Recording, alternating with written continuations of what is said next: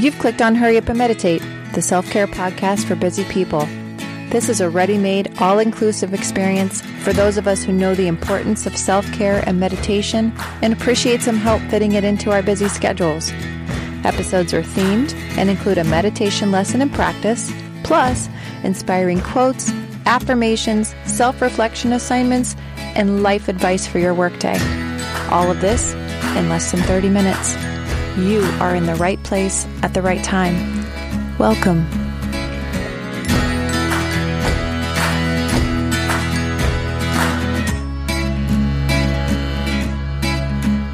Thanks for clicking on this episode of Hurry Up and Meditate. Today I'm hitting pause on a new episode and answering some meditation questions from you. Let's dive in. Our first question is What is the best meditation technique to use when you are first starting out? I have a couple that I recommend to people when they ask me this, and it all depends on your personality. So, a nice combination of box breathing combined with white noise. It's something that is you can actively do and it's breath control and the white noise actually helps to silence a busy mind. Gap meditation is another one that I highly recommend um, for, especially for new people, because it's a lot of word imagery. It's also, to me, it's a way to let people taste the feeling of meditation for the first time when you slip into the gap between the words. That, for some people, is the first time that they know what a meditative state feels like. It's very exciting. Um, and you can catch my gap meditation in podcast episode number two of Hurry Up and Meditate. Either way, to start meditating, find a quiet and comfortable space where you won't be dis- disturbed. Sit in a comfortable position with your back straight and your eyes closed. Focus on your breath. Use a bubble method whenever you encounter distracting thoughts. Start with short sessions and gradually increase the time as you become more comfortable. Good question. The next is a really popular question How many times per day should I meditate? I always say start with one and grow from there. It's about building a habit into your routine. If you could meditate once in the morning and once in the afternoon, you would be feeling a lot of benefits from that. Which rolls into my next question How long does it take to see the benefits of meditation? The benefits can be felt immediately. Like you can feel great as soon as you're done. But it may take several weeks or months of regular practice to see significant, sustainable changes in your mental and emotional well being. The next question comes from a kindergarten teacher How do I get little kids to meditate? I would love to do a whole series on kid meditation. Maybe that's a seed that I can plant for the future. But right now, I'll answer this as you know, meditation is a really great skill for kids to learn and to develop focus, to reduce stress in their own bodies, and improve their overall well being. Here are some tips on teaching kids to meditate. Number one, start small. So, kids have a short attention span. So, start with a short meditation session. Begin with just a few minutes and then gradually increase the duration as the kids become more comfortable with sitting still and being quiet. Second, create a calm environment. Choose a quiet and peaceful spot for the kids to meditate. Make sure that the area is free from distractions and clutter. Another thing I would recommend is to use guided meditations.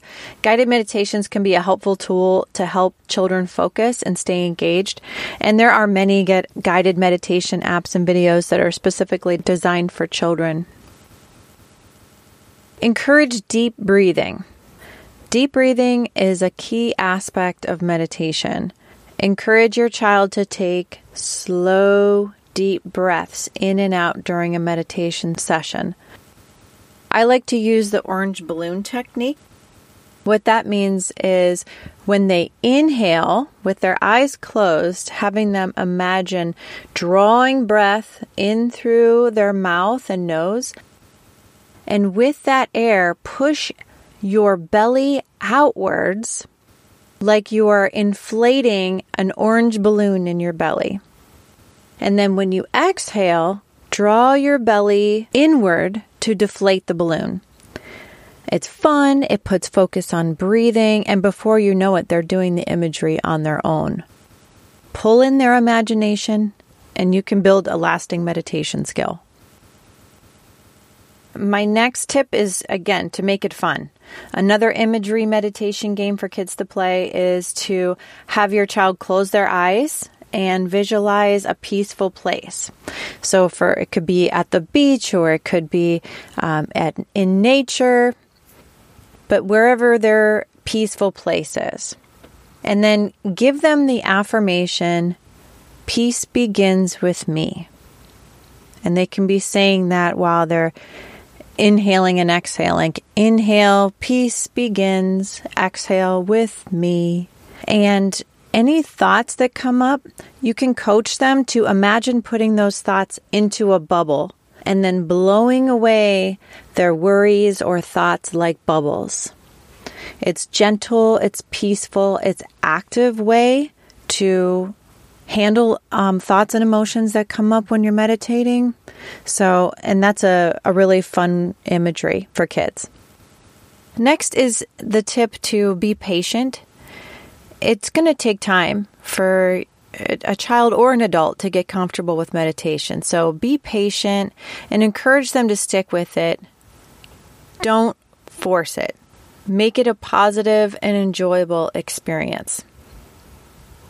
My last tip is to be a role model because kids learn best by example. Show your children that you value meditation and make it a regular part of your own routine, and they will feel comfortable doing that too. So just remember that meditation is a tool for relaxation and stress relief, and it should never be forced or used as a punishment.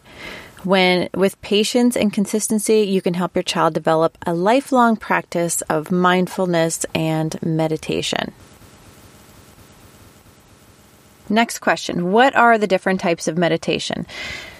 There are so many different styles of meditation, including, you know, mindfulness meditation, guided meditation, mantra, loving kindness meditation, sound meditation. There are uh, moving meditations like yoga or walking in nature, kundalini, transcendental meditation. And then there are so many different tools that you can use, like various breathing techniques, mala beads, rosary beads, noise canceling headphones, uh, using binaural beats, white noise, using uh, sound waves like alpha, beta, theta, delta waves. If you start mixing and matching all these different styles and tools, the possibilities are endless. Next question Will meditation give me psychic visions? Interesting question. So, when my yoga certification instructor, Michelle Young, was asked this question by one of her students, she dove into a really fascinating explanation about the pineal gland in your that's located in the center and then toward the back of your brain. There's a type of meditation called Bhramari meditation. It's also called bee breathing. And it vibrates the pineal gland in the center of the brain. When monks and meditators use chanting techniques, that is vibrating the pineal gland. So when so we've been doing this as a species for, you know, many, many, many years. If chanting is not your thing, you can do the bee breathing, om mantra meditations, and even meditating while wearing a vibrating neck pillow can all have this effect they're all soothing techniques. And according to my teacher, vibrating the pineal gland can increase your chances of encountering a psychic energy. Next question Can anyone meditate? Yes, anyone can meditate. You don't need any special skills or equipment to meditate, and you can do it anywhere at any time. Oh, and then even more specifically, can people with autism meditate? Yes, people with autism can meditate. In fact, many people with autism find meditation to be a helpful tool at reducing stress, anxiety, sensory overload. Uh, but I just want to say a few things about that. It's important to keep in mind that everyone on the autism spectrum is unique, and what works for one person might not work for another. Some individuals with autism might find it challenging to sit still and focus their attention, which can make meditation a little more difficult sometimes. It may be helpful to explore different types of meditation and find a style that works best for that individual. So, for example, guided meditations that involve visualization or movement might be more engaging for some individuals with autism. It's also important to approach meditation with an open, non judgmental attitude. There may be moments of distraction or difficulty during meditation, but with practice and patience, individuals with autism can develop their ability to meditate and experience all of the benefits. Okay, friends, I wish all of you the best of luck. Keep sending in your questions. I love answering these. And I think that everyone hearing this as a collective can use it to enhance their knowledge of meditation and their own personal meditation practices. Thanks for joining me on this Q&A and I will see you next week. Thank you for taking the time to hurry up and meditate. You are now clear, focused, and peaceful. The perfect combination to your next step forward. If you like what you hear, subscribe, rate, and review this podcast. Check out Hurry Up and Meditate on our social media platforms. Hurry Up and Meditate is produced by Lightworks Media, LLC. All rights reserved.